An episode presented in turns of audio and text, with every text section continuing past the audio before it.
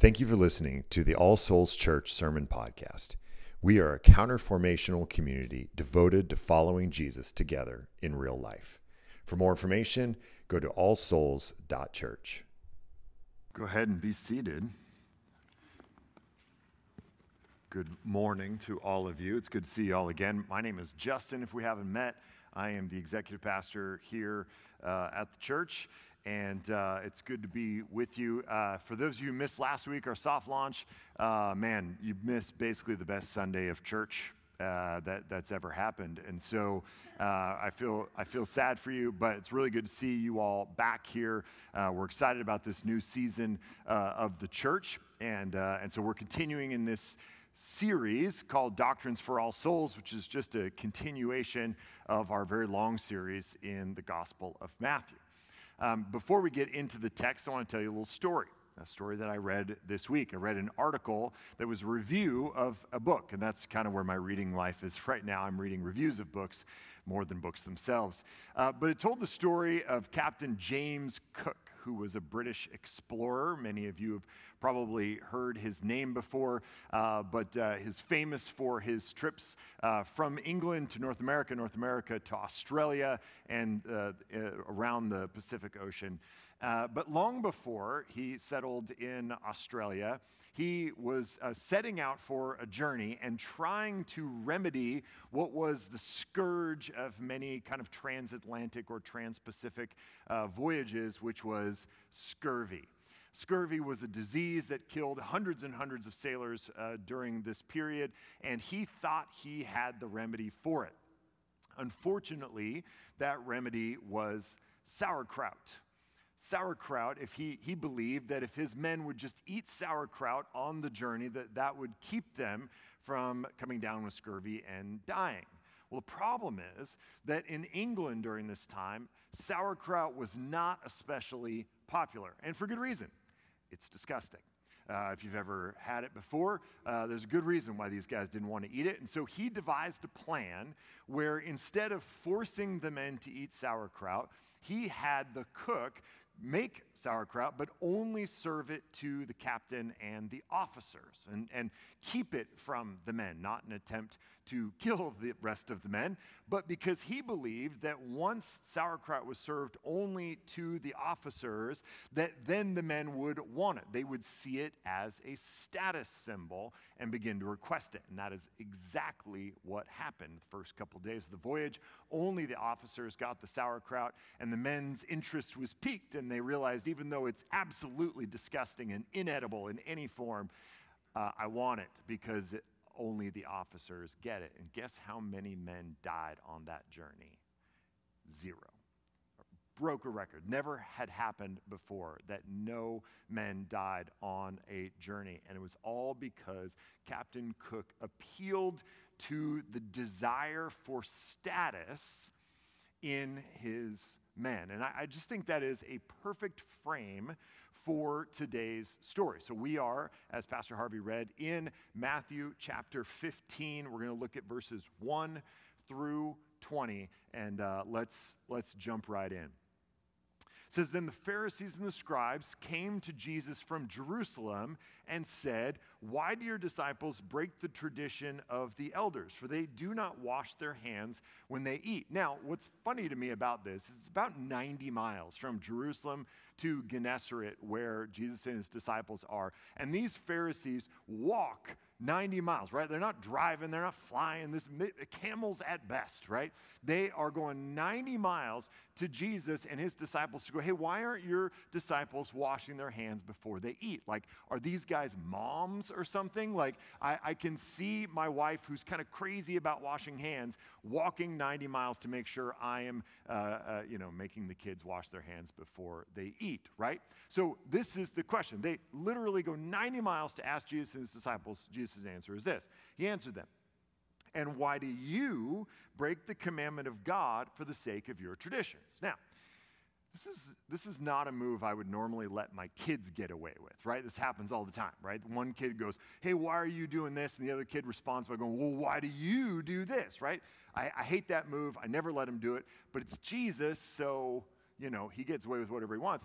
And he's saying to them, pushing back on their tradition, going, You break the law of God in order to follow your tradition. So don't, don't jam up my disciples because we're not following your traditions when you actually have your traditions trumping the command of God, right?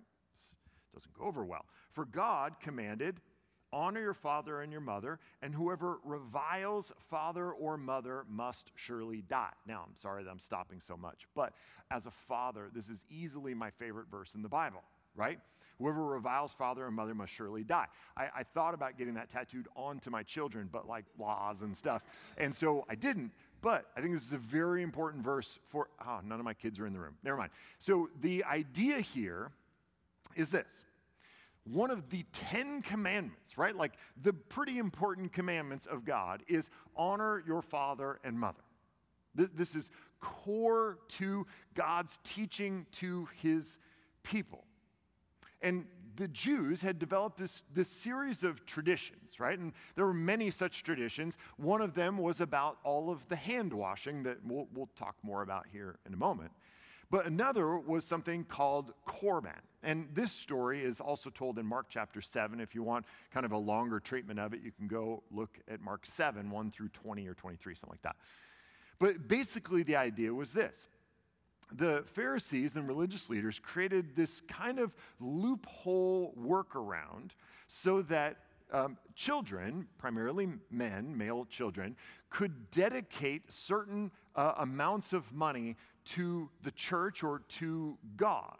And so, what would happen is if there was a dispute between father and son or parents and son, instead of the children being responsible to care for their parents into their old age, which was, again, very common during this time, basically a child could say, Well, the money that I was going to use to care for you in your old age, I am now declaring korban or anointed or set aside for the purposes of God.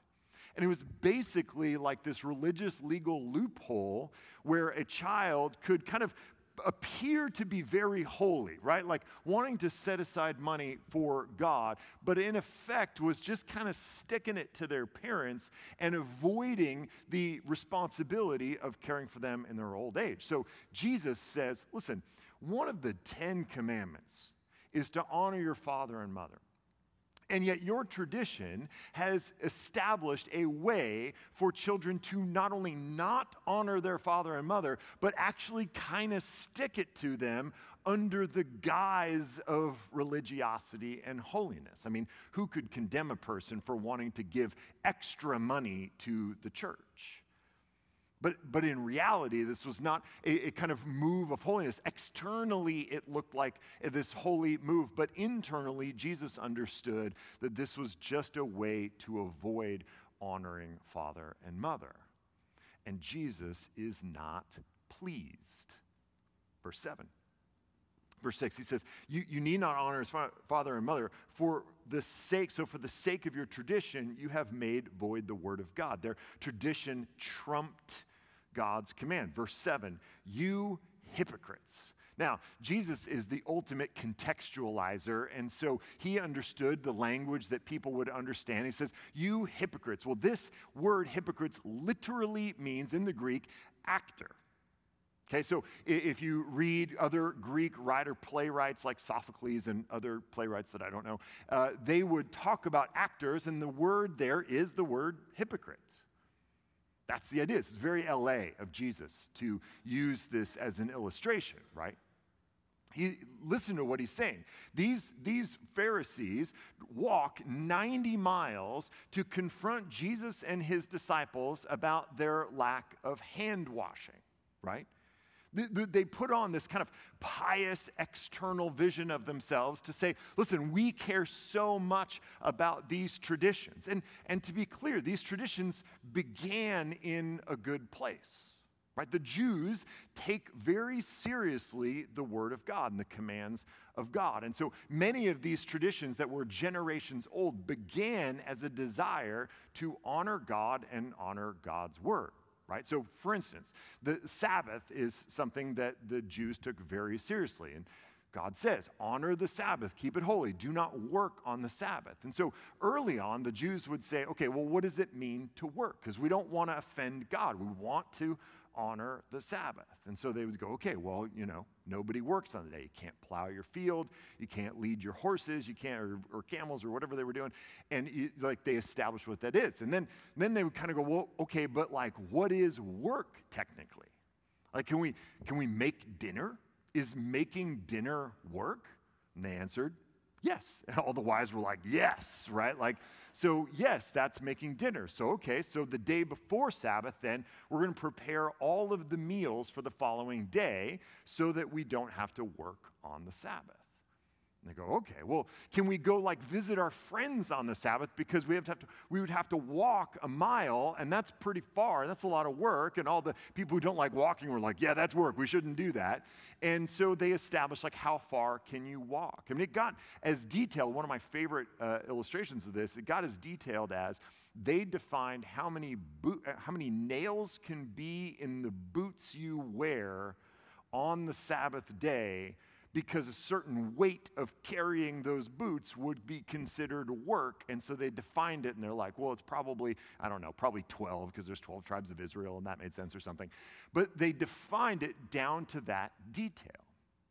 Initially, again, the, the instinct there, the, the motivation is we want to honor the Sabbath and make sure that we are not working on the Sabbath because that's what God told us to do. But then it kind of gets ridiculous as it kind of plays itself out to be defining the actual number of nails in a shoe so that you're not working. Like, who knows what that is? Well, this, this washing thing was the same kind of deal, right? God did give a command to the priests to do some ritual washing before they handled the scriptures and before they did a number of different kind of priestly duties to, to define what was clean and unclean, to acknowledge like there are things that we do that are kind of unclean things, natural things, and before we come before the Word of God or we carry out our priestly duties, we want to make sure we acknowledge that and purify ourselves because we want to honor God. This was a command that God gave to the priests. But then what the priests did was said, well, let, let's play that out to its illogical end. And the command that God gave the priest, the priest then gave to the people, even though God did not give that command to the people. And it's a way of, of kind of extending the control, extending the religion out beyond God's intention for it, and it becomes something very different at that point.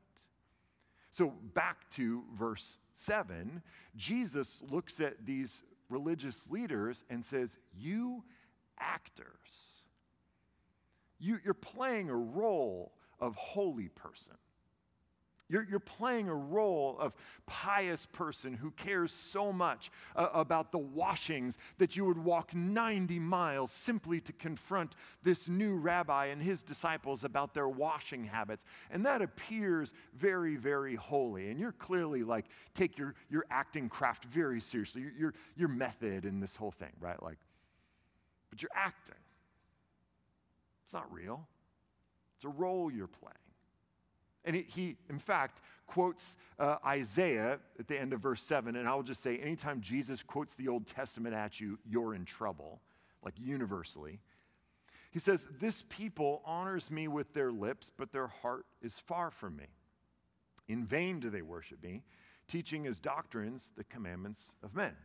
Two things Jesus says here. He says, These people honor me with their lips, but their heart is far from me.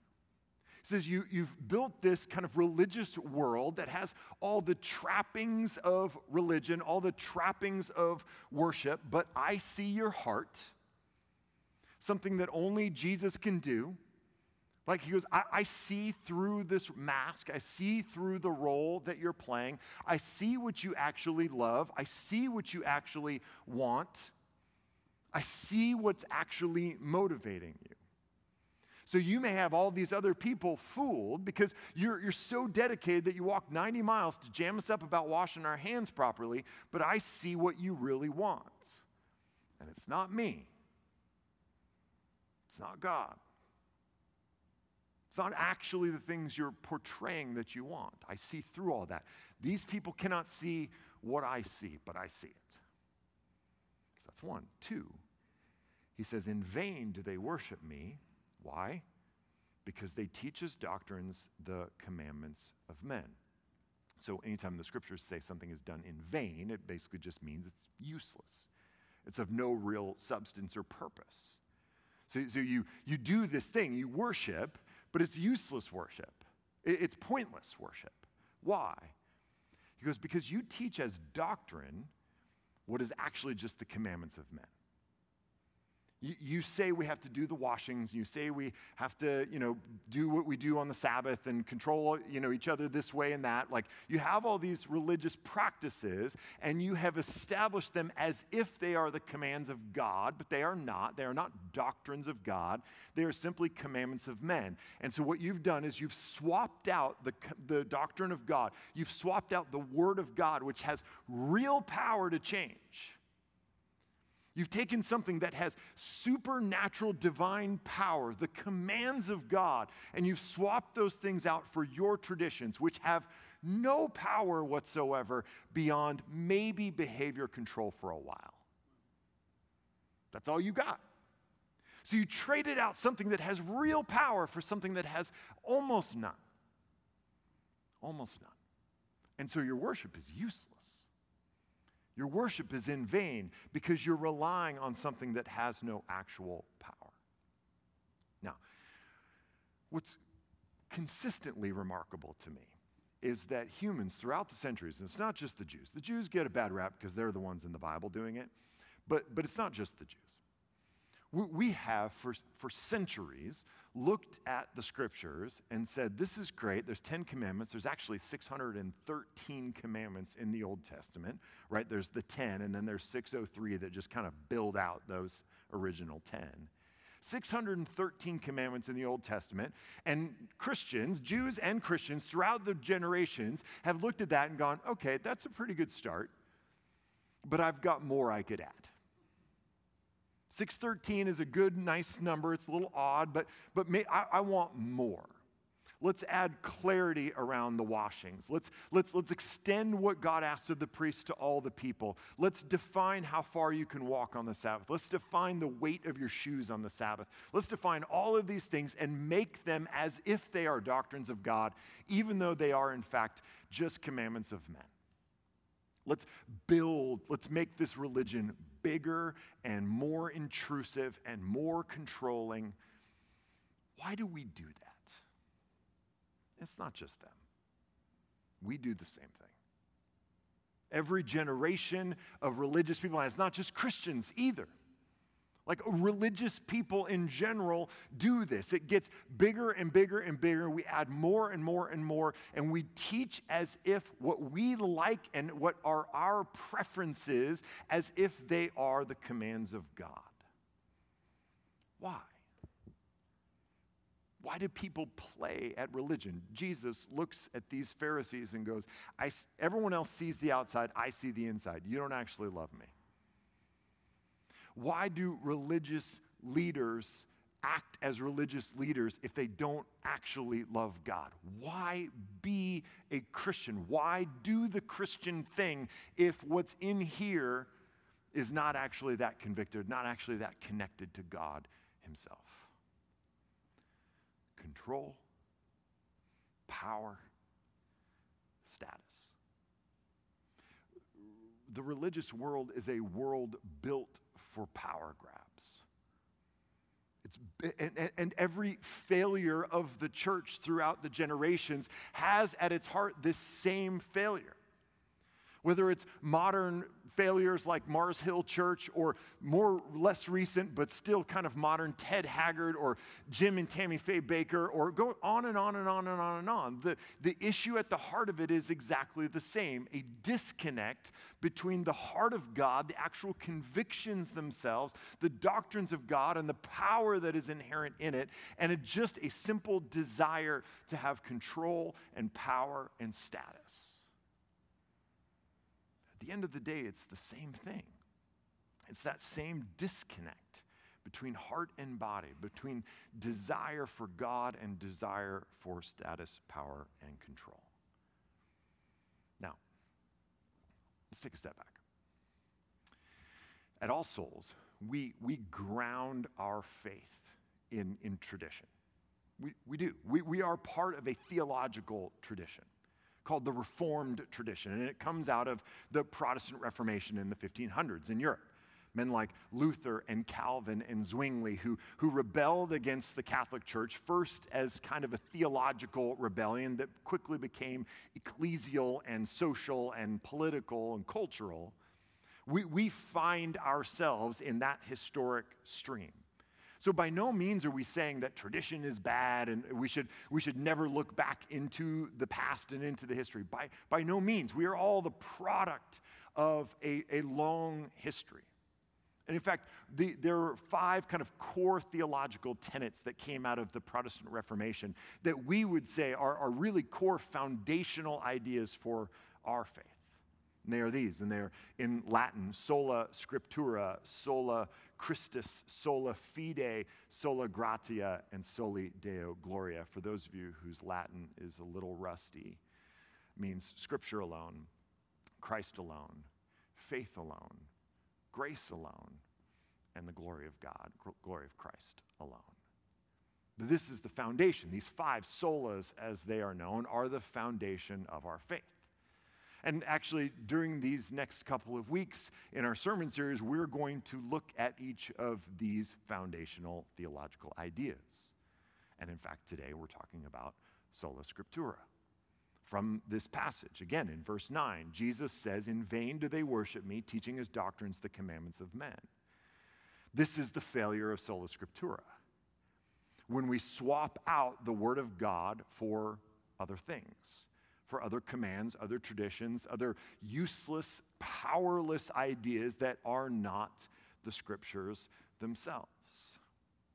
These five commandments form kind of the, the shape of our faith here at All Souls. And I think this passage in a really powerful way outlines why sola scriptura is so important because there is a consistent pattern that happens not only in the scriptures but in the rest of the world and in our lives when we take our eyes off scripture as the sole foundation of our faith and sole place of authority the same thing happens over and over and over and over again. There's a consistent pattern. We've seen it already in this passage.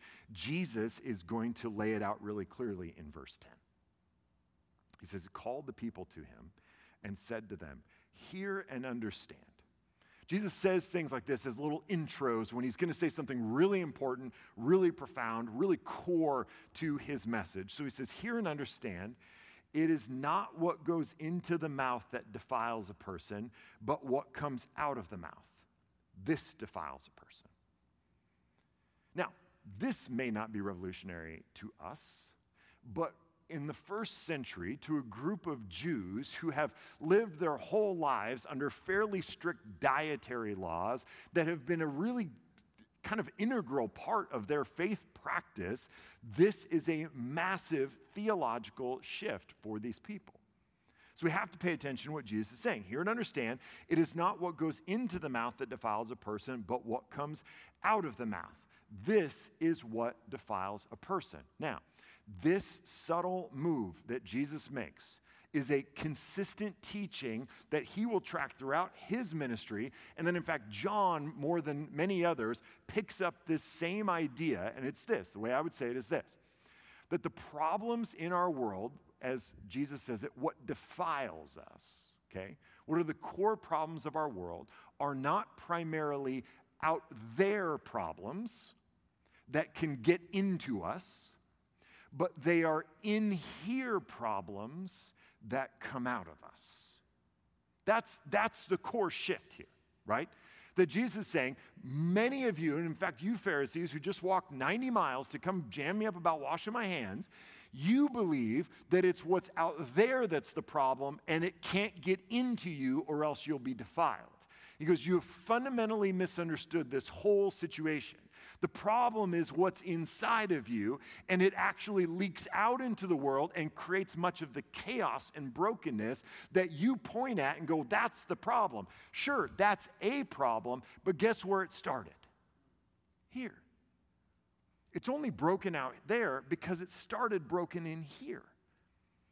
And what was inside of you came out of you, and now what you can see and experience as broken, you're identifying, go, well, there's a bunch of problems out there. Sure. Why? Because they came out of here.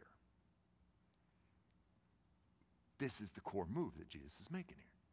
And it's a really big theological shift, a really big practical shift for these people. And we've got to see it because this is the consistent pattern. When we take our eyes off Scripture and we look out into other places for authority, this happens over and over and over and over again. Instead of identifying the problems as being primarily in here problems, we will name out their problems as the primary problems. And here's where that goes super sideways. When the problems are out there problems, then the solutions are out there solutions. But when the problem is an in here problem, we're forced to seek an in here solution. That's what Jesus wants us to see. And we do this over and over and over. The scripture reminds us over and over and over the problem's in here, the problem's in here, the problem's in here. The problem with that is, I don't like that. I would much rather the problem be you than me for obvious reasons. You're way worse than me. I don't want to deal with this. I'd much rather just distance myself from you. Okay, so that's what Jesus is trying to see. Listen, as long as you identify the problems as being out there, you will look for out there solutions.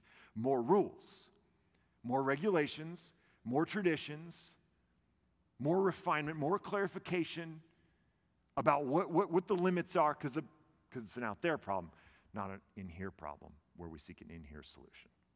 Okay? So, verse 12. Then the disciples came and said to him, Do you know that the Pharisees were offended when they heard this saying? Which I feel like Jesus is going, Yeah, that was the point, right? Like, what do you mean? Did I know the Pharisees were going to be offended? Of course they were offended. Because worldly systems always want to make the issues out their issues. Why? Because out there issues are far more easily controlled, policed, recognized. It's way easier for me to look at your behavior and go, well, that's a problem. I have no idea about your heart because only Jesus can see your heart. So, so I'm, I'm going to use the phrase virtue signaling, even though that, that's got connotations that I don't mean right away. Because w- one of the primary ways that religious people establish status is through virtue. We do the right things, we know the right words, we say the right things, we act out the right things, just like the Pharisees walking 90 miles to talk about hand washing, is virtue signaling. It's them saying, like, I care a lot about this, so I'm gonna walk all this way to talk to you about hand washing, because I really care about honoring God. That's, that is an inherently out there solution or an out there behavior which reflects a conviction that the problems are out there problems. The problem is that you're not washing your hands. It's not the problem. Okay? Out there behaviors don't have to reflect our in here convictions. Those are two separate things right? So, out there behaviors, all that matters is that we perform them. In a system that only values those kinds of signals, those kind of virtues, those kind of behaviors and practices, they care nothing about your internal life, your actual convictions. So, I, I, I joke around all the time about Christians asking each other, How's your heart, right? Because it just seems like a very Christian, like accountability group thing to ask, right? How's your heart doing? My heart's good, you know. But, but in the end, like that is the question. That is the question. How is your heart? What is, what is the status of your heart? Because that's where the problems lie. And that's where the solutions begin.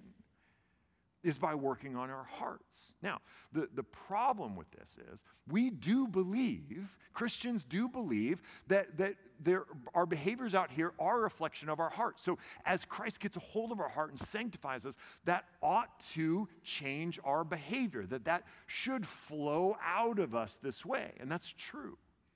The problem is when we try to reverse the process and go, well, I see these behaviors, therefore your heart must be this.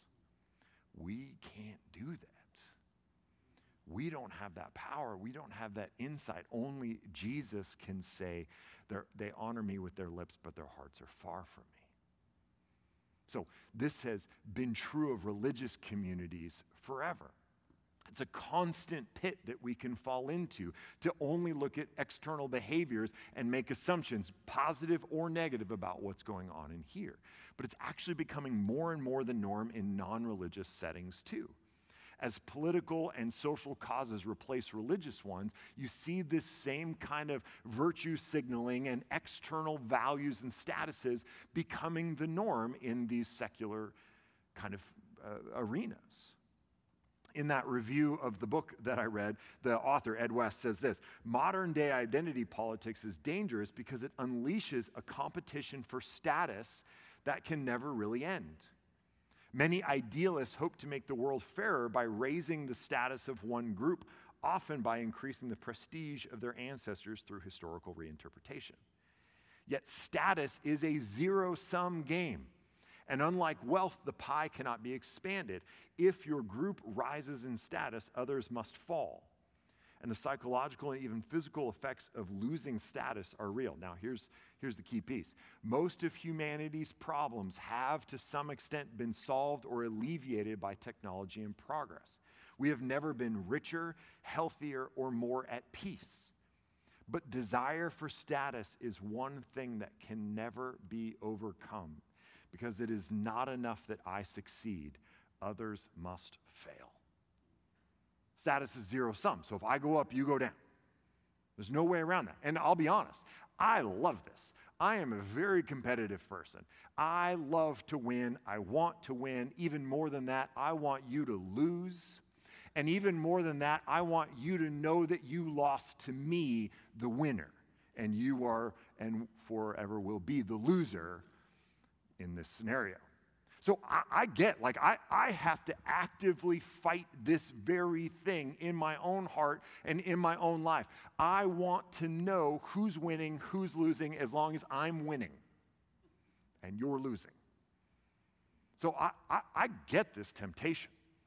I, I intentionally pursue arenas in my life where I know I can win.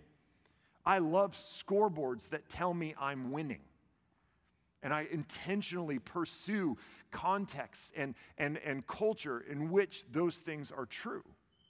So I, I, I get this. This is not a, a problem I can't relate to personally. So th- this is massively important then for us to then go back to the scriptures over and over and over to reorient our lives back to this core truth that it's what's going on in here that matters. This is where the problems begin, and therefore, this is where the solution then has to begin. Jesus sums up this point starting in verse 15. He says, But Peter said to him, Explain the parable to us. And he said, Are you also still without understanding? Do you not see that whatever goes into the mouth passes into the stomach and is expelled? And I'll just say, these uh, Bible translators are very, very nice, very polite people. Um, this, is a, this is a fairly crass thing that Jesus is saying here. He's basically just going, don't, don't you know, like when you eat stuff, you just poop it out, right? Like, how could that possibly defile your soul, right? Literally, this is the language that Jesus is using with Peter because he's like, how do you not get this? Have you not eaten anything? Have you never used the restroom? Do you not see the connection? Right? Because this couldn't possibly defile us. But what comes out of the mouth proceeds from the heart, and this defiles a person. For out of the heart come evil thoughts, murder, adultery, sexual immorality, theft, false witness, slander. These are what defile a person. But to eat with unwashed hands does not defile anyone. Now, maybe Jesus has never met my kids. They've been defiled, certainly, by eating with their hands. But you get Jesus' core point. You're, you're, you're conflating two things that don't connect. The, the things that, that, that are, exist out in the world, and you, you eat them or you take them in or you're experiencing them, they, that can't defile your soul. Now, can it tempt you to sin? Can it trigger things going on in your heart? Yeah, absolutely. It's not saying that. Because you can't identify primarily the outside stuff as the problem. Now, the Jews were, were all caught up in dietary laws and foods and what you could touch and what you could not touch, and that's not really our thing. But every generation has had a thing. Victorian Christians thought sex was unclean and so pushed it away. Early American Christians thought racial intermarrying was unclean and pushed it away. Modern American Christians have said the real problem is abortion or gay marriage or rap music or economic inequality or gender norms or whatever the latest out there thing is that we can identify and then we can pin the downfall of humanity on and try to control to save the world. And over and over and over, we have missed the point. None of those things is the core problem. They are at most outworkings of a far more serious in here brokenness in all of us. The Bible forces us to look inside ourselves and acknowledge that the real problems are in here. And we hate that. Because if the real problems are in here, then we have to own that we're, we're culpable for that. Any brokenness we see out there, we, we have to take responsibility for because it inevitably came from in here. And if the problems are in here, then the solution's in here. And, and, that's a far more personal, far more vulnerable kind of situation. Because it's not just a control game, right? If the problems are out there, then I can just control my behavior. And Jesus looks at us and goes, Don't be an actor. Don't be an actor. Jesus knew that he was going to the cross not primarily to solve out there problems, but to solve the in here problem. Now, don't get me wrong, there's a lot of things out there that are broken and deeply problematic and deeply troublesome. And many of the things that we've talked about, whether on the right or on the left, are the outworkings of sin in here. But if we concentrate out there and try to work backwards, we'll mess it all up. We have to start here and work out to those things only when we can own the culpability in our own heart, the brokenness in our own heart, and own that biggest problem that we can begin to see the kinds of change we desire to see. So, Sola Scriptura stands at the center of our belief. And, and by no means is this the only reason why we believe in sola scriptura, but this is the one that the text is talking about today. And part of honoring sola scriptura is honoring the text we have before us. So th- there are three reasons, I'll do this really quickly, three reasons why sola scriptura is so important and why we have to locate the center of authority in the Bible and not in other things. One, it keeps us from making our own righteousness. Romans 10:3 speaks to this. He says when, when people ignore the righteousness of God, the, the truth about how we become right in the world, then we make up our own righteousness. Which is just to say, we build a system that we can win at. We move the target to go, that's really what righteousness is. What really righteousness is, is caring so much about washing, I'm gonna walk 90 miles. That's really what righteousness is. We make our own righteousness that fits the behavior patterns that we want to own. We just move the target. But, but making the scriptures the center of authority keeps us from doing that. It keeps our eyes on what Christ says, what the scriptures say is true righteousness and the path to it. Owning our sin, repenting of sin, and clinging to the cross as our solution. Two, keeping our eyes on the scripture reminds us that the real problems are in here problems. And that we have to own that day after day after day after day. That every impulse in us that wants to identify the problem is out there, that we should stop and go, no, where did that begin?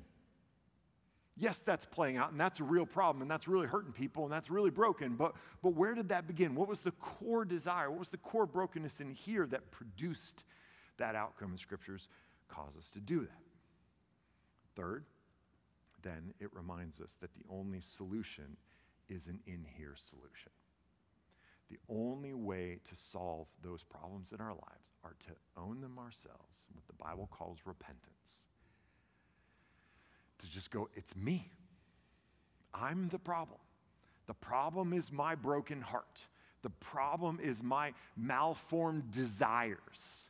The things I want in the world I am, are, are causing me to be selfish. They're causing me to be jealous. They're causing me to be anxious. They're causing me to feel these feelings that then cause me to act out in these certain ways and break relationships, hurt people. Now, I need Jesus to save me from my sin. It's not behavior change that works backwards. I need Jesus to make me a new person when we go to the scriptures as our sole authority, we are reminded of those things over and over and over. And every time we're going to go, well, yeah, but the problem is, Jesus goes, no, you're the problem. Yeah, but then this happened. Yep, I know, that started in you. Okay, but if we only change that, well, no, you, you need me to change you first. It corrects us. Because that consistent pattern that happens when we take our eyes off Scripture is always that we go, oh, the problem's out here and the solution's out here. And Jesus goes, no, no, no, the problem's in here, the solution's in here. That's the constant reminder of the scriptures and why we need them at the center of our authority. Let's pray. Jesus, we need you. That's what your scriptures teach us. We need you. That, that all of humanity has been looking for out there problems in political systems, in leaders, in, in, in their own bootstrapping ability, in virtue We've built systems of virtue that we just want to convince ourselves can solve all the problems. If we can just be more disciplined, if we can just be more obedient externally. God, that has caused so many problems. So many whitewashed tombs, so many hollow Christian leaders who can only perform and behave for so long before the, the vacuum in their hearts is exposed. Actors is what you call us. Actors, when there is a disconnect between what we do and who we are. God, I, I ask that you break down that wall. Take off the mask, take off the costume, lay us bare before you so that we can own the brokenness in our own heart, sin the sinful desires that we have all day long that cause all the strife in our lives, all the need, all the pain. Because only when we will do that, that you can work and heal, renew and restore, save and forgive. So, Lord, may we keep our eyes focused on your scriptures for that reminder alone and trust in the testimony of the scriptures that tell us where the real problems are and where the real solution lies. So that we can see you more clearly. In Jesus' name, amen. Now, as always, we're going to transition to a time of response and we do uh, communion every single week. And again, this is, this is a, a desire for repetition of the conviction that the problem is an in here problem and Jesus' death on the cross is the solution, the only solution to our in here problems. And so we're reminded over and over and over Jesus is the solution. Jesus' is the solution because we spend six days a week trying to be convinced that there are other solutions out there. And so we come together on Sundays to remind each other there is one solution It was accomplished on the cross 2,000 years ago. Jesus' death for our sins and his subsequent resurrection is the power to see real change, is the only solution. So let's take a moment and, and, and if you can, in your own heart and in your own mind, identify what, what, are, what are some out there solutions that I have become convinced of and I have leaned on to solve the problems in my own heart? and, and repent of those. Acknowledge that, man, that, that's not the solve. Maybe, maybe it is a small solve to a small version of a problem, but it's not the real solution. Repent of overly leaning on out there solutions and then come forward and be reminded of the one true solution. Let's do that together.